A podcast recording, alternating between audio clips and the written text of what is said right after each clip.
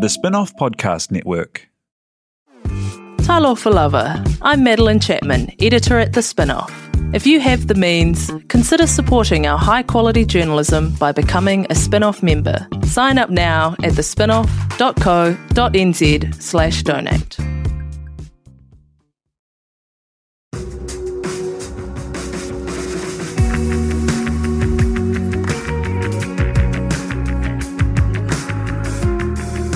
You're listening to Business is Boring, a podcast that reckons it's anything but.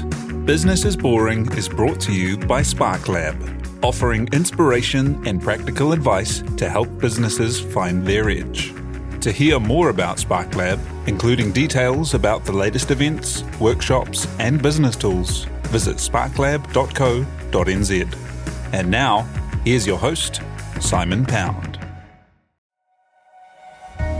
Kia ora koutou katoa. Welcome to Business is Boring. How do brands reinvent themselves and stay relevant in a fast-changing world that's only changing faster? That's the specialty area of thinking of today's guest on the podcast, who honed his approach working with celebrities in Hollywood and has taken this thinking into brand, technology and media, especially in his role as the Vice President and Head of Innovation at Vice Media. Mark Adams, based out of Dubai, was recently in town for the Spark Lab Future State event, New Realities. He's a serial entrepreneur and award-winning global thought leader who's driven by a mission to democratise his knowledge and digitally upskill 10 million people by 2025, and he's travelled to over 100 countries so far in pursuit of this cause. Mark's sessions at the event were raw, honest and hilarious takes on the state of marketing, creativity and innovation, and it's such a privilege to have him on today. Thank you for joining us, Tēnā koe. Oh, dude, thank you so much. It's a pleasure. Hey, so first up, how was it that you got into the world of entertainment in Hollywood? You know, honestly, I do truly believe that there's, you know, that expression that some people, you know, achieve greatness and some people have it thrust upon them. And some people just lie and make up a load of nonsense and then realize they don't know how to do what they've just told everyone they were like they're going to do. And that was me. So I just happened to be, you know, I'm from a little town. I'm actually back there right now outside of London called Essex. And, you know, as I was saying when I was on stage with you guys, everybody here is a wannabe DJ. Like, I mean, you know, like it's literally like it is. You would never meet anybody that's not, especially men. And so I just wanted to run a club night. That's all I wanted to do. And the only way I could book artists was by offering something that wasn't money, because I didn't have any money, still don't. So at that time I just, you know, the only thing I could think to offer these artists that wasn't money was to look after their digital, which I was barely capable of doing, but I just kind of made a bigger deal of it and they stupidly believed me. That's awesome. And how did that take you to America and working with celebrities? Yeah, that was random. So it was basically myself and a mate, and we approached a nightclub in London, which is our like temple, called Fabric. So some of you, I'm sure you will know. We used to live there basically, you know, and we just thought, you know, it was our dream, our kind of teenage dream to run a little night there. So we went there and said, you know, would you consider, you know, doing a night, but more kind of for students really. And they basically told us to get stuffed. And I understand that because they're a very respected brand. The last thing they want is people like me in there. And so, you know, really the way they told us to get stuff, because they're so nice, they didn't want to just tell us to get lost. So what they said was, look, you know, the only way that we'll really be open to this idea is if you can book the artists that we've never really been able to book. And now, you know, anybody with half a brain would think, well, if you can't book them, how the hell are these two first-year students going to be able to book them? But we were so clueless, and the power of ignorance is just such a wonderful thing, that we were like, sure, give us the list. And on the list, it was like Daft Punk, you know, the Prodigy, right? So it was like all the biggest electronic music artists in the world, you know, Chemical Brothers, etc., and some others, you know, Björk and people like that. And, you know, we were very geeky guys. We didn't have many, I'll be honest, it wasn't like we had loads of mates, and we certainly didn't have the pleasure of having a romantic partners. And what you tend to find about people like that is that they're disproportionately good at digital, I would say. So we basically, we thought, well, you know, okay, let's try and, you know, find a way to book, you know, the first one was Daft Punk actually. And, you know, we realised that was going to be quite expensive. And, you know, for some reason, I've never fully understood why, but the agent just wasn't, you know, that enamoured by our pitch, which was, you know, it's £1 drinks, you know, we can get Daft Punk as many drinks as they want. You know? He was like, I don't care about that. So, yeah, long story short, we ended up saying, okay, well, you know, that's not going to happen. And then it's actually my brother, who has always been kind of my younger but also older brother, in the sense that he's just smarter and just more technically capable and effective than I am. And he was like, well, man, like, you know, think about what we, you know, one thing we can do is maybe offer them digital. So why don't we look at we did a kind of audit of their digital presence. And actually it was Björk that first said yes. So I had this bizarre experience of flying to Iceland when she was performing at this festival. And I had to be backstage, literally with her and her team, passing a joint around. And I had to like just smoke this joint. I was pretty sure it wasn't just cannabis as well. And I'm there like kind of like explaining the internet while smoking a joint with the team. And then at the end, you know, I remember after about 5 minutes, she was like, okay, so the internet is like a tree. And I was like, yeah. And in a weird way, she was actually bang on about that. But yeah, so she was the first person that ever agreed to play our show. And so we did her digital. We sorted out her website and her new album launch. And we looked across all the digital landscape to try and fix all that.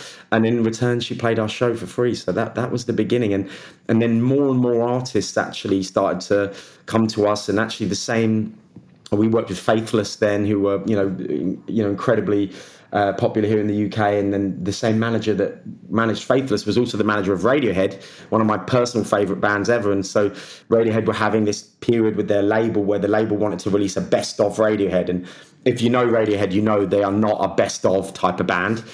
So they were up in arms about this, and they basically told the label, if you do that, that'll be the last album we ever release on this label. And the label were like, well, what are you going to do? How are you going to get, you know, how are you going to do your thing if you don't have a label? And that was a fair question. And Brian, who was the manager, came to us and said, if we wanted to release an album without a label, how would we do it? And it seemed obvious to us in the time of LimeWire and all this stuff that most people were going to download that album for free anyway. So we said, well, why don't you just put it up and then just people can pay whatever they want for it? So you kind of swerve that piracy problem that was endemic at the time before the streaming services like Spotify. And that really put us on the map. Like everybody started coming to us after that going, oh my God, like, can you help us? That was amazing. I mean, that was some of the biggest news in the world when that album was put up in a pay what you want way. We had no understanding of what we were doing. And when it finally went out, what was amazing was that it actually, and this shows you the power of community in some sense. You know, you would think most people would go on and say, well, I'm going to pay one penny for that album because you've been offered basically to take it for nearly free. They didn't. The diehard Radiohead fans went on and paid, some of them paid more money than they would have paid to buy it in the shops because it was a transmission of their fandom and their love for the band, and even the fact the band had done this meant, even though we were thinking about this very technically, you know, it kind of ended up feeling to the community like a contribution. And they actually there was thousands of fans that paid over $100 for the album when they could have paid one penny. It was crazy, amazing. And that kind of like growth of, so you kind of accidentally, but you know, you make it sound very kind of like light and easy, like you didn't know what you're doing. But the amount of work going on in the background to, you know, make all that stuff come off must be extraordinary. There's a, you know, great line, you know, say yes and find a way. It sounds like you were exceptional and have been exceptional at finding a way to make all of these things stick, right? You know, I'm a massive believer in this is an interesting kind of like subject that I've been exploring with my brother for quite a long time, about the idea of like kind of making what I would call irreversible contracts. You know, there's something really powerful about telling people you're going to do something and your ass being on the line. And if you can't pull it off, and you know, what's amazing is the human being. I don't believe innovation comes from any comfort zones, right? Innovation comes when we have to innovate. And that was what happened to us. And, you know, I never had words for that then, but I guess nowadays that sounds like a really business way of saying what I meant was I was shitting myself. And my buddy who I ran it with, Luke, was shitting himself and saying, why the fuck did you agree to this? And it was pure stress and pain. But, you know, we kind of just pulled it out of the bag, you know, at the last minute. And that was a real, honestly, like I think back on that literally was put us in a totally different path in our lives. And we're still at university, you know. And then lots of artists started to come to us after that. And it really took off. And then weirdly, that was when we got a cease and desist letter from the biggest talent agency in the world, which is William Morris Endeavor. And if you ever watch Entourage, it's kind of based loosely on William Morris. And the letter basically was from their legal team saying, we don't know what you're doing, but what you're doing is you're procuring our artists who are under agreement with us to play shows for free, and you're cutting out us as the agent and going directly to the manager or the artist in some sense. And we are going to sue you. You know, we're going to take you to court. And actually, you know, I know now there was no legal basis for that. It was just to try and spark fear. And it did, because we were terrified. And what we said was, look, you know, please don't sue us. Like, we're just kids. We don't have any money, you know. But then once we did the Radiohead thing, they actually changed their tune and they were like, come into the office.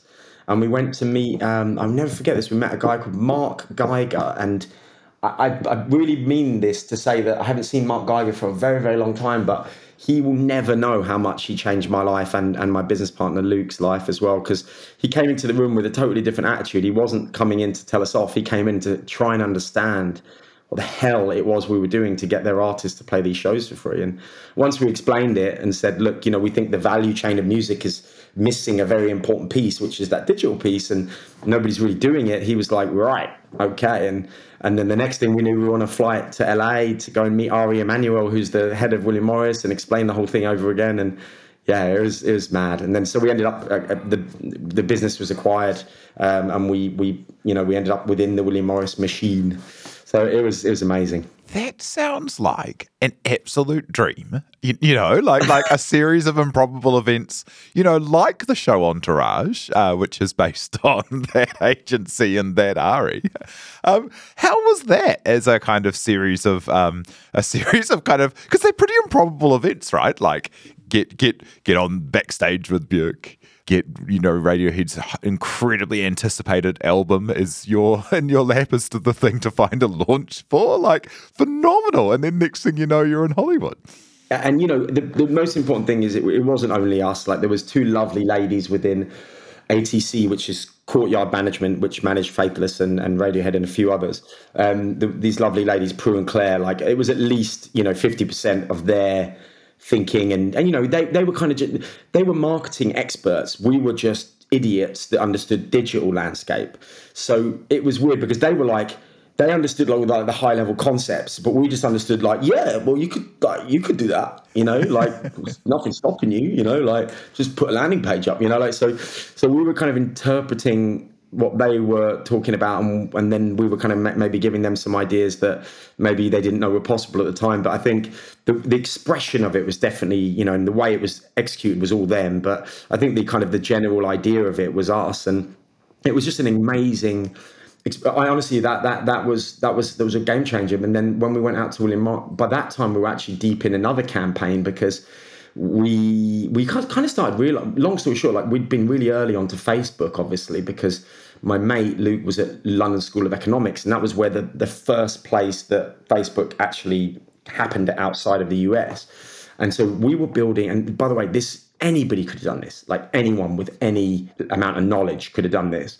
And all we were doing was we were creating society groups for all the potential sub-tribes of communities that existed within all the different universities. So it was labor intensive and boring, but it worked. So we'd start up like you know, we'd start up LSE football group on Facebook. Then we'd start like LSE Arts and Drama Society. And because we were basically the page owners, we you know, they just self-populated. You know, we just ping it to the, you know, the people that ran those things. And then when it started to spread to different universities, Oxford and Cambridge, we started to do that for them as well. So we were actually sitting on like thousands at one point of groups. And this would all be completely illegal now. But it was such a wild, wild west then that nobody was really paying attention. And long story short, we realized we had, you know, very quickly we had these groups with literally tens of thousands of people on. And then we started thinking, like, what else can we do with this? Because, you know, we don't have anything to direct it at. So, you know, one of my friends, John, who's actually a good Essex lad as well, he had this idea about stopping Simon Cowell from getting to number one. And Simon Cowell had like 4 number ones in a row for Christmas. And it's just a thing in the UK. The Christmas number one is like a thing. I don't know why, but Simon Cowell had managed to get his X Factor winner to the Christmas number one for 4 years in a row. And we just thought, why not? It'll be fun. Let's see what this kind of network of networks can do. So we just directed all these networks at, you know, this idea that, you know, stop Simon Cowell from getting to number one. And that didn't really work because we didn't really have an alternative. So then John Morter, who's an absolutely brilliant, smart guy, he was like, well, we need to put an alternative out there. So he came up with the idea that we should try and get Rage Against the Machine Killing in the Name to Christmas number one, which obviously had, you know, been in the top 50, I think, many, many years before, but has 36 uses of the F word in it. And we just thought it'd be so funny, like families all gathered around at Christmas. And the Christmas number one is like, fuck you, I won't do what you tell me. Fuck you. So that went to number one. And that was it. Like that, everybody knew then and everyone was coming at us. But by that point, we were really deep in the discussions with William Morris. And we kind of quickly after that, we joined them, and yeah, that was it. And then we just did exactly that, but for 7 years across actors and celebrities and even, you know, politicians. We worked with Obama, we worked with, you know, Buckingham Palace. It was surreal, honestly. It was fun. Yeah, so cool. And in those roles, working with, you know, celebrities and public figures and the like, you know, you're kind of like playing an interpreter role, right? Like, hey, this is how you deal with digital. Talk to people who are online first. Communicate in ways that are relevant. And it feels like over that last kind of, you know, the last kind of 10, 15 years, we've gone from celebrities and public figures that were kind of like monarchs, you know, and there's only a couple of them left, your Elton Johns and your Mariah Careys, you know, like these kind of figures of the imagination. But all the rest of them have become these kind of, you know, friends in our pockets, these digital entities. That must have been a fascinating thing to be part of, you know, driving that strategy at such a kind of influential agency. I think, honestly, I truly believe that my whole career has just been a litany of failures, because if you look at anything I was attempting to achieve and you then analyze whether or not I achieved that, you will in all instances see that I failed, like every time. So at William Morris, what I was basically trying to convince celebrities and A-listers was, guys, there's going to be a whole new category of celebrity, or let's call it, we didn't have the word influencer necessarily then, but it was this idea that these tools are going to give everybody an opportunity to create content at any frequency and distribute it at scale. And honestly, like, you know, it was really hard, you know, trying to get Hugh Jackman to go from saying, I'm going to make 2 movies a year to I'm going to post, you know, a video on Facebook like every day. It was really, really difficult to do. And I think, you know, it's testament to the fact that we totally failed that those A-listers, as you mentioned, no longer have that status in society, you know? So I think in terms of, I would give us a D- for our success in trying to convince Hollywood and the kind of A-list community that, you know, that making 2 movies a year was not going to be the future of the digital and media landscape. But some did, and And then, of course, we moved into that second tier of, you know, the others. But yeah, it's, and I think your point is so bang on. You know, I don't know if we're going to see, I don't know if our kids' generation will have celebrity in the way that we have it. Like, I think maybe like a Lady Gaga or a Beyonce may well be the last ever like global celebrity in that regard. You know, this is a controversial opinion. I don't know if I'm right about this, and history will probably prove me wrong. But genuinely, like, because the bottom line of it is, the media landscape is so fragmented that most of Gen Z conversations, as far as I can ascertain, is someone making an in-joke about something they know about, and the other person says, I've no idea what you're talking about. You know? That's also the conversations with so the people who aren't in Gen Z talking to people in Gen Z, isn't it? Yes. Yeah. That's probably what your listeners are thinking right now. Like, what the hell is these people talking about? Yeah. What did you learn from what the people who were successful at reinventing themselves? Because that's something that you have then been able to, you know, help brands and businesses kind of understand as well. And it's so fascinating because, you know, I follow, you know, the NBA, and it's been really interesting seeing on the NBA how, you know, during the finals, as they're kind of, you know, people that they had simple narratives around, your LeBron Jameses didn't end up going as far as they had hoped. Suddenly, the kind of PR machine kicked into gear and it went, oh, heck, we'd better talk about how awesome some of these people are that we've ignored up to this point are. And then, you know, you actually see them change gear. And before the draft, you see the publicity machine kick into gear and they start making the celebrities out of the people that are going to be leading the draft. And it's such a machine. It's such a machine to kind of to view. And it's just all best practice marketing, right? And so, yeah, what when you're working at that intersection of culture, celebrity, marketing, entertainment industry, you know, it's like you're doing product launches, but they're people, right? Precisely. That's such a good insight. It is. Because I think that, and this is where, when I finally worked in the consumer brand sector, you know, started working with the Coca-Colas or the L'Oreals or the Unilevers and stuff, I was so confused. I honestly thought I was misunderstanding what people were saying, but I actually realized I wasn't misunderstanding it. They just don't think the same way. So when I was going to, in entertainment, it's so obvious. It's so obvious because the celebrity themselves, let's just say, like, I remember the day when there was a massive argument about I probably shouldn't say this, but Coachella had a massive argument about who was going to be the headliner. And it ended up coming down to who had the biggest number of fans on social platforms.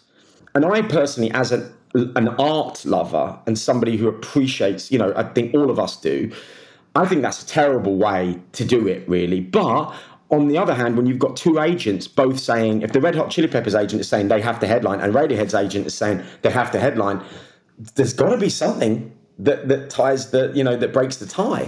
And so I remember they turned around and said, you know, Radiohead will headline because they've got more social connections basically across all the different platforms.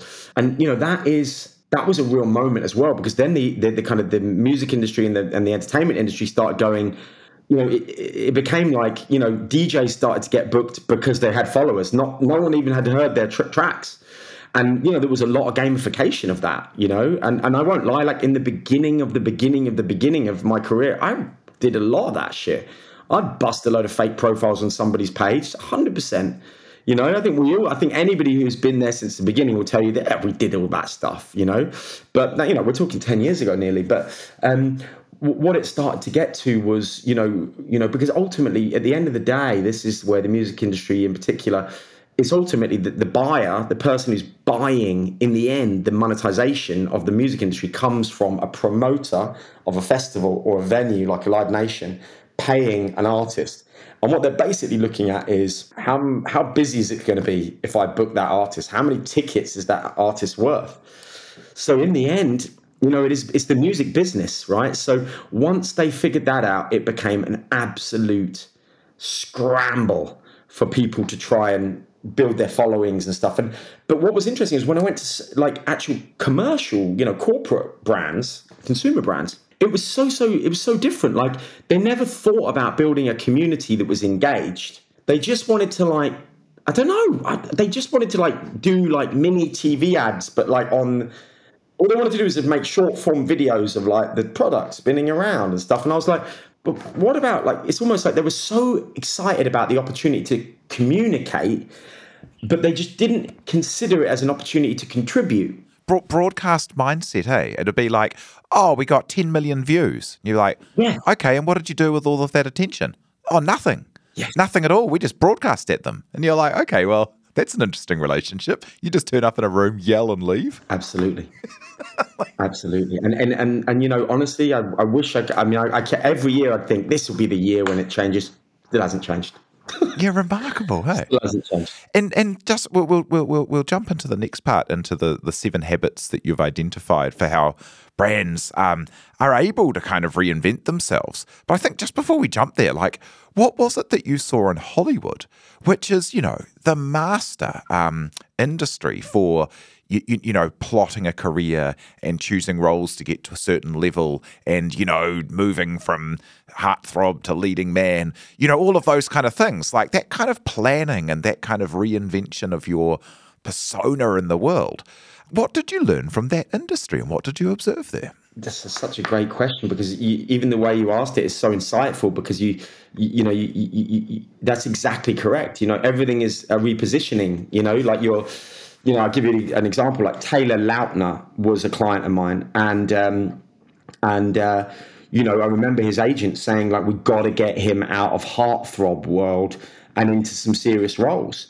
And if you look at, say, Robert Pattinson, he went, after Twilight, he went into the A24 deep, dark indie movies, playing serious roles, serious characters. He was, by the end, he was kind of popping up alongside, William Dafoe in things, he was a serious actor. And then Tenet and Batman brought him back into the kind of mainstream, but credible mainstream, right? That was a masterpiece of brand building.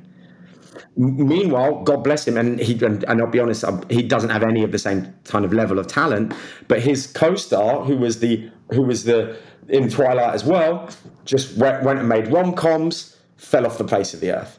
And so you're absolutely right to say that, consumer brands think that they are the masters of thinking about branding, but I actually don't know if they know as much as they think they do.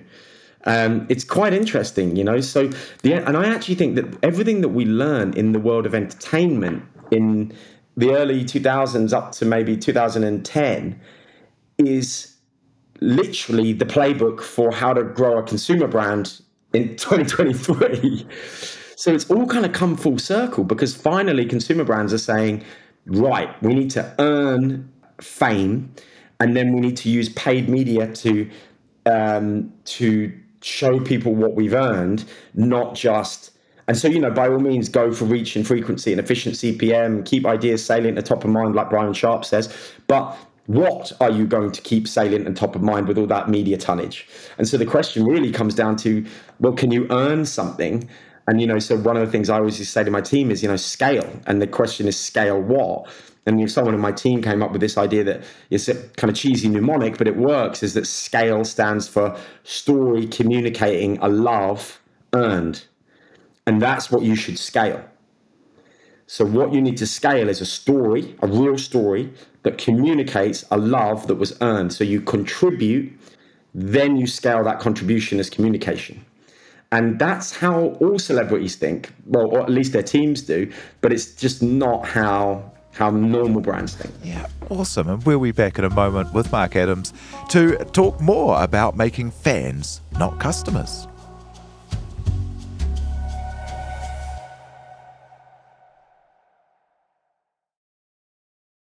Spark is proud to partner with the Sustainable Business Network and the Climate Action Toolbox. The free Climate Action Toolbox can provide you with simple step-by-step guides to measure and reduce your emissions. Help lead the way to a low-carbon future for New Zealand. Visit sparklab.co.nz/sustainability to find out more. Ready to rediscover the joys of cycling? With over 300 kilometres of cycle paths across Tāmaki Makaurau, jumping on your bike and going for a ride is such a fun way to discover the city from a different perspective. Cycling is getting more and more popular across Auckland, so now's a great time to join the hype and give cycling a go. Head to at.govt/cycling to find your nearest cycleway today.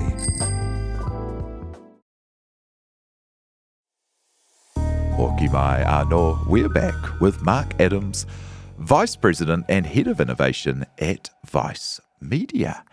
Hey, so we've chatted a little bit about, you know, the 7 habits idea that you have.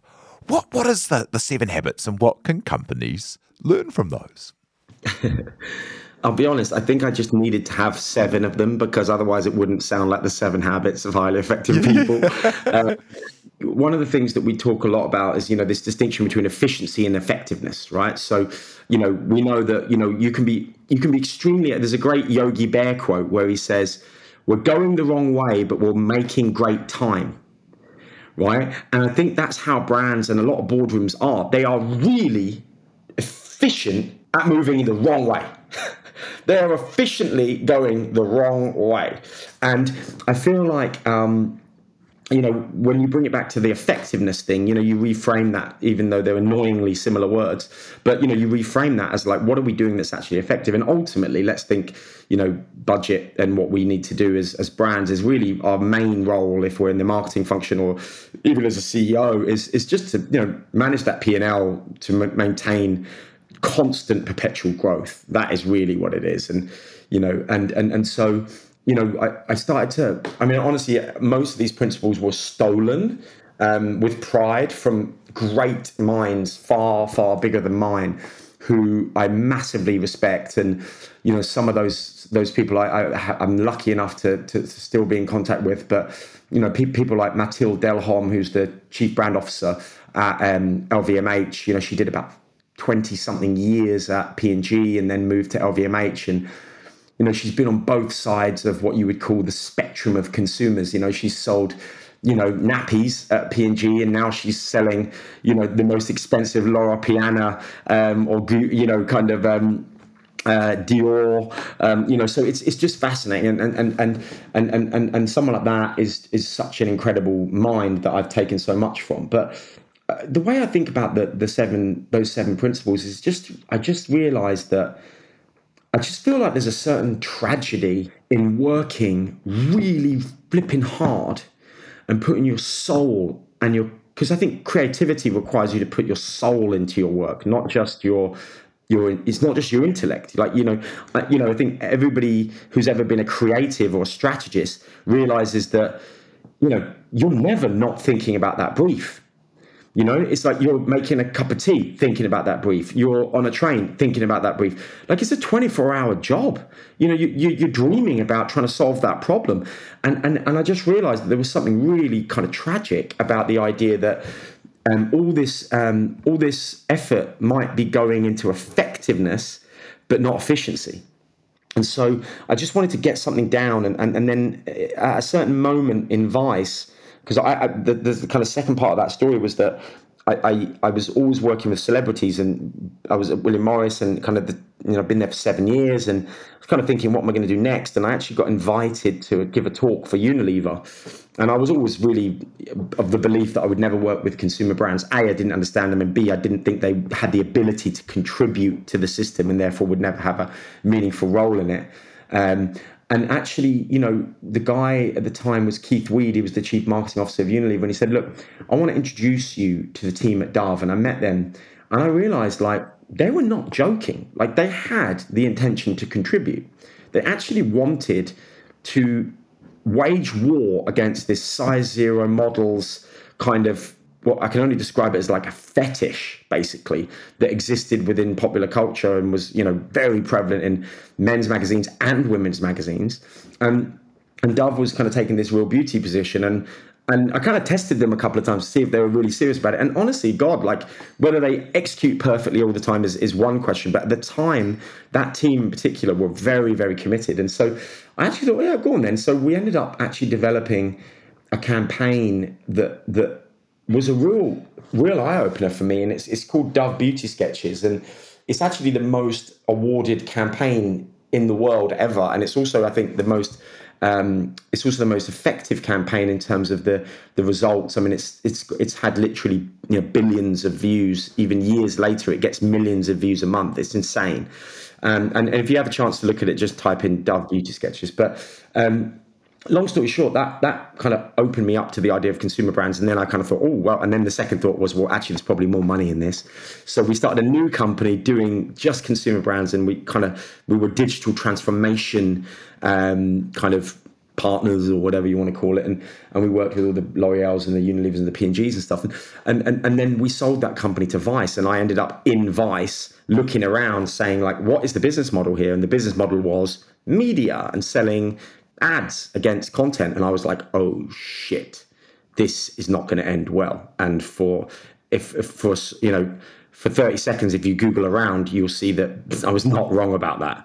Right. And so what me and my team were tasked with doing was starting new business units within Vice that could allow it to basically lessen its dependency on this media advertising model and try to make money in meaningful other ways. So the campaigns framework, which is what we call the 7 steps, was actually designed with that innovation job in mind. But actually, I kind of realized it also applies to developing meaningful and sometimes award-winning kind of brand work as well. So that was how it was developed. We kind of developed it for trying to analyzing potential ideas that we could launch and to kind of offset this awful business model of being in the media world.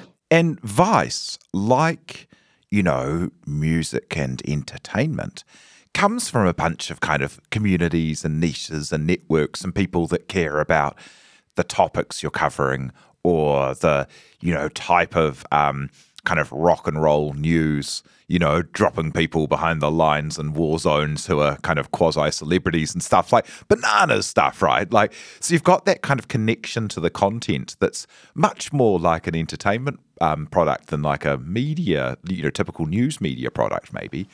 Or maybe not. Maybe the news is the same and it just pretends to be different. But yeah, how did you go about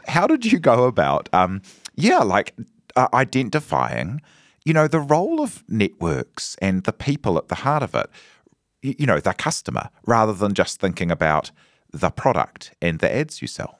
Yeah, that was really, you nailed it. That was the shift, right? Because in order to create these new businesses, we couldn't just, because if you think about it, like every media company in the world basically creates content, harvests human attention, and then places ads either before that content, in the middle of that content, or beside that content, in order to try and drive some kind of association and, you know, potentially transaction. And so we really had to think a little bit differently about it. And, you know, myself and my team, I was really, really lucky to have this awesome team. And we just, you know, we started to look at, you know, and so that was when we developed the 7 steps. And like step 1 is catharsis, which I think is just a strong word for honesty.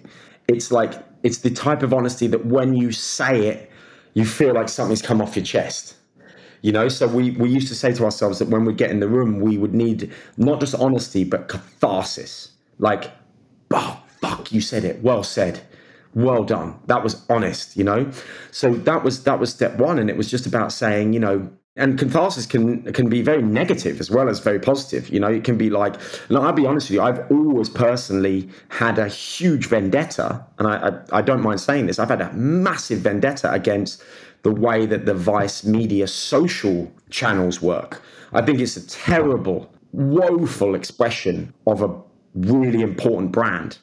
And I was always obsessed with the idea that there was more in this brand than just talking about how much a bag of cocaine costs in different cities and, you know, what dildos do, you know, do this and that, you know.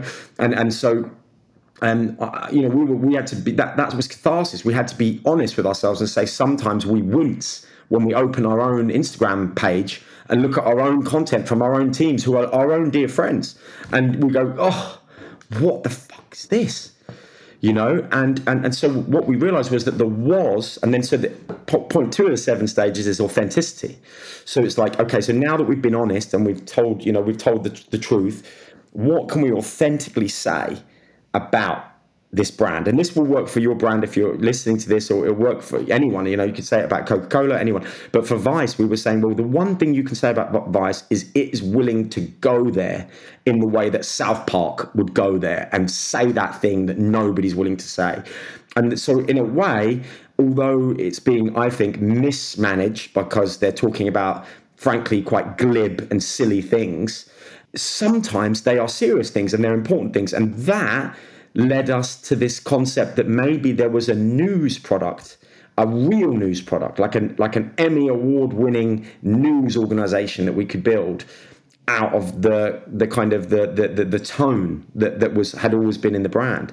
And so that, you know, that led us to that. And that's actually step 3 of the system is it spells out the word campaigns, mainly because I want brands to think about it.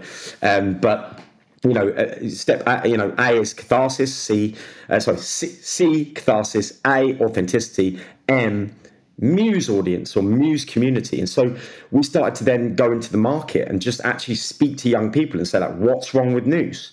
Like, why don't you watch the news? Or like, what do you think about the news? Or what could be better? And we just got a lot of really interesting stuff back. So, you know, we were just giving real life microphones to people and saying, talk for as long as you want to about the news. And you know, we were getting back, like, why does it have to be like left wing or right wing? Why does it have to be a guy usually or a lady? And why do they have to have that voice? And why do they have to sit behind a desk and then say, over to you, John? And, you know, all that stuff. And so we were just designing with the feedback that we were getting from the muse community that we'd identified. And then, you know, and then P of the 7 steps, you know, the CAMP campaigns. P is pain, you know, the pain that muse community are feeling. And, you know, what you start to realize is what starts off as like, that's a bit of a problem, actually becomes like, and, you know, the other thing is I don't trust any news source anymore. And I don't believe that, and if I don't see it, I don't believe it. Because if it's someone standing with a microphone saying this happened yesterday, probably it didn't. And so we start to say we have to design a news source where if it's not on camera, it didn't happen. So if we can't get our reporter to be there at exactly the moment that the car drives into a bunch of protesters in Charlottesville, if we're not there, as far as we're concerned, we're not going to report on that. We can only report on what the bird's eye, the human being in the picture is seeing. And so there has to be this complete integration of what the reporter on the ground is seeing and what the audience is being told is happening. And the reporter can give a little bit more flavor of the environment and situation, but never just stand on top of a building and say, beneath us, this is happening, you know? So that's kind of the first 4 steps really is, you know, CAMP, of the campaign framework, which, you know, catharsis, authenticity, muse community, and the pain that muse community are in. So that was kind of how we approached all the different new businesses that we started to launch, and how I've approached all of the work that, you know, that's been successful, I think, with the brands that we've worked with as well. And that's such a cool journey. I mean, I love the your very disarming kind of refreshing honesty / humor around, you know, the artifice behind these things of trying to make it spell campaigns and all that. Like, there's so much in business, you know, wisdom and chat and, you know, the circuit and all of that, which is so obviously kind of post facto reasoning on things. But and then they don't kind of acknowledge any of it, which is quite funny. Yeah. Absolutely. Like, literally, that was never campaigns. It was a totally different thing. And then we just thought, if we're going to apply this to actual brands, we better flipping come up with a word that they're going to go, oh yeah, that's the word that we like. And it's you know, good communication strategy. Find a framework, make it make sense. You know, all, like fantastic. And like, it sounds like a lot of fun. And like, the energy that you brought to the event and that you bring to the work you do, you know, must be really refreshing as well.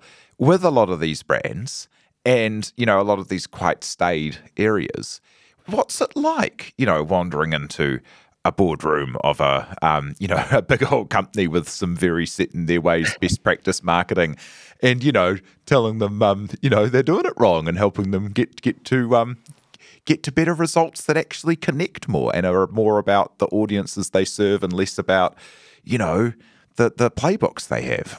That's a great question. Honestly, I used to take the fire and brimstone approach. So I would just go in and just like, it was like just effing and blinding and just telling people fuck off. And like, and I've really kind of tried to switch that up in the past, like maybe 5 years. And obviously I'm getting a bit older as well. And I think, you know, now I try and lead with honestly, with empathy, because I think I really believe this. I swear to God, 99% of the people that you meet in brands are really good humans. They are such good humans, and they are fucking exhausted. They are exhausted. I think the reason they're exhausted is because they're going into battle every day against the dragon of attention. You know, they're fighting against, you know, Netflix spent 13.6 billion on content this year. You know, the UK spent 11.2 billion on defense, right? So that's just one of the platforms, right? We are fighting. We're not competing with other, you know, Coke isn't competing with Pepsi anymore. Coke and Pepsi and every other brand is competing with every single paywalled, non-advertising system, from Fortnite to Hulu to Prime Video to Spotify Premium, right? It's like we have literally, the consumers have said, I will pay $7.99 a month so that I don't get ads. And honestly, the people in brands are good people. They're just exhausted. And so what I try and lead with is this idea, and that's why step one is catharsis, because it's like, what's it like to work here? And honestly, it doesn't take long before someone who's kind of a bit more junior but doesn't mind just stepping up and just says, it's miserable. And everybody's shoulders go down and everybody goes, yeah, it is. It's really, really hard. And we're working till 1:00 in the morning, and we're missing our friend's birthday party, and we're missing this. And then the campaign goes out and nothing happens. And so I really started to have like a tremendous amount of empathy for them after a while and say, we've got to give them something to fight this dragon of attention with that's not just a blunt spoon, you know? So I think that those 7 steps were designed to craft the sharpest weapon possible to give you the best possible chance. Now, it's up to you how you wield it, but, you know, I think that the intention to come at things with genuine intention to contribute will always, from an evolutionary point of view, human beings have now got to the point where we are just skimming through communications, and then we stop when we see something that feels like it's got nourishment value. And it doesn't mean it has to be, it could be humor, it could be, you know, it could be just the honesty, it could be serious, it could be, but truth be told, like, you know, if you turn up to work, and so mostly what I try and do with teams is say to them, guys, if your intention is to give value, I promise you, the ROI is going to go through the roof. And what you'll get back, you're not even ready for. You won't even have experienced something like the network effect that you're about to create by going to a defined network, not just the demographic, but an actually defined network of people that do exist with the die-hard intention of contributing to it. That is how you create a network effect. And if you do that, it becomes a joy. Like, work becomes quite a fun thing. And the results start to flow, you know? It's so funny, eh? Like, you know, go from being extractive to, you know, a contributor, and things might end up growing for you. It's such a lovely idea. As a couple of final thoughts, like, you know, as someone that's like, you know, made a lot of awesome things happen in a lot of different places by kind of putting yourself forward and then, you know, making it happen, you know, opened your own doors and created your own opportunities there. Like, what advice would you have for people who are interested in, and a lot of these things that you've done them with, they could feel far away to people. Like, Fabric could feel far away. Björk could feel far away. Hollywood could feel far away. You know, contributing and being a part of, you know, a huge Dove campaign could feel far away. Like, how do you get yourself into spots where you can then build that kind of profile? That's a great question. I wish I had a better answer than this. I think that the most important thing is to remember that we are really living in a time that, when you analyze the system, and if you can kind of imagine you're Neo and you can see the Matrix, right? In our parents' generation, we kind of had to sit around waiting for someone to pick us. You know, we needed someone's authentication or permission or patronage to move up. And I would just say, you know, there's something quite beautiful about this, because you can afford to be defiant and just say, I ain't waiting for any fucker to pick me before I go and try something. Like, we are living in a totally permissionless world now. You do not require anyone's permission to begin anything. And that's awesome. You know, that's really awesome. And if your intention is to contribute, I guarantee you whatever you put forward is going to be received in a totally different way than if your intention is just to communicate. Like, I give an example, like on LinkedIn, right? I'm not very good, but I've managed to get, you know, about 150,000 followers now, which is nothing compared to some people, but it's a lot more than I had. And I remember when I had about 5,000 followers, LinkedIn, I can't be bothered, right? And it was because all I wanted to do all the time was post about my most recent achievement. You know that post on LinkedIn where it's like, I humbly accept the honor of being the fire safety warden, right? That's not a post for anyone else. That's a post for you trying to communicate to everyone else how awesome you are. My most recent post on LinkedIn was, I was searching the feed and I found a post of a guy called Jordan who lives in Edmonton, Canada. And I want to do a shout out to him because we've become friends in the past couple of days. And he's got stage 4 cancer in his lungs, his pelvis and his spine. He's 31 years old. And please, if you doubt me, go on my LinkedIn and have a look at this post, right? And I've never met this guy in my entire life. All I did was repost his thing. And then I said, ladies and gentlemen, by agreeing, by liking this post, you are agreeing to join Jordan's all clear party that we're going to have on the 1st of January, 2024. It's going to be fancy dress and it's going to be a massive global Zoom call so everybody can join. And it's at 9 p.m. GMT on the 1st of January, 2024. And then the bottom of it said, I haven't met Jordan. You haven't met Jordan. And that's the fucking point, right? Now, that post, I don't even need to tell you, has fucking exploded. I got contacted by some press department from a newspaper in Canada today saying, tell us why you did that. And I didn't do it. I wrote the post in about two minutes. It wasn't considered. I didn't have a strategist there thinking through what was good. I just saw it and thought, what an absolute legend this guy is. What bravery. So I posted it. Now I've got like 500 people saying, we want to come to this party that we're going to do. And I've got people messaging me saying, why don't we do physical location parties? We're in London. We'll do it. That is what human beings are about. We respond to a certain type of energy. And all you got to do is stop thinking about how does this make me look and do I look right and, oh, hang on a minute, you know, because that's what we think it's about. And just fuck that stuff and just contribute in some tiny way and watch what happens. Yeah, awesome. And as a final thought, what will success be for you? I'm from a working class background. My parents are teachers. I was never, you know, I remember playing, we'd have water fights in the street and everybody have like a Super Soaker 5000 and my mum would give me a bottle of milk that I should fill up with water and I'd throw it and it'd come out my hand and I'd end up smashing a bottle over some kid's head accidentally, right? And that's, you know, I didn't come from like, and so for me, I truly, truly believe, and I'm quite, you know, fired up about this idea of, you know, there are some seriously smart people out there. And all they need is just a tiny bit, the smallest bit of steering and maybe a little bit of, you know, upskilling in a couple of things that, you know, would help them get where they need to be. And so that's why I'm obsessed with this idea of like digital inclusion, basically, because, you know, I'm telling you, I live in Dubai and I'm telling you, every Uber driver from Karachi that is driving me is smarter than me. He just hasn't got the opportunities I've got. And if he knew even some basics, he could do whatever he wanted.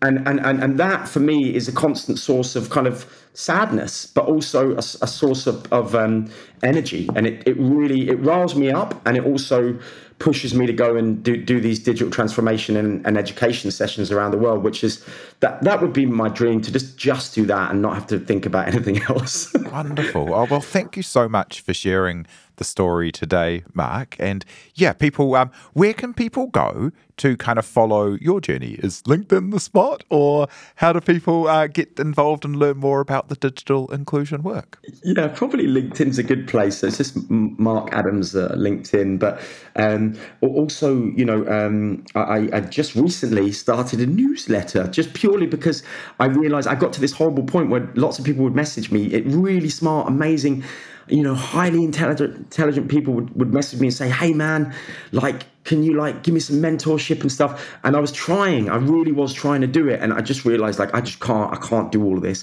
So what I thought I would do is actually create a newsletter. And actually, you won't believe this, I'm working with my mum on this, because my mum's also really super driven by this. So me and my mum are just trying to work on a newsletter that we can just put out for free and just give away everything. As far as I'm concerned, everything that I've ever learned, every mistake I've ever learned, and every, win that I've ever had is somebody else's property now. I want to give every single one of those tips and tricks away, because everybody else can have them, as far as I'm concerned. It's a total open API as far as I'm concerned, so I want to try and share that as much as I possibly can. Yeah, love it. Oh, well, thank you so much for sharing the story today. I hope you get a little trickle of newsletter signups from New Zealand. Awesome. So thank you, Mark Adams. Thank you to you for listening, and for everyone who helps make this happen, like our producer, De'Aihe Butler. Do follow Business is Boring wherever you get your podcasts, and be sure to rate and leave us a review if you like what we do. E noho rā.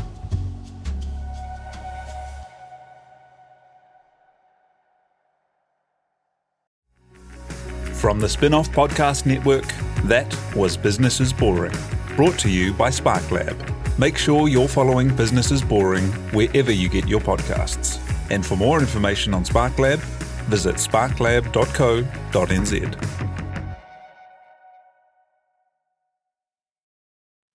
Kia ora e te iwi, De'Aihe Butler here, podcast manager at the Spinoff.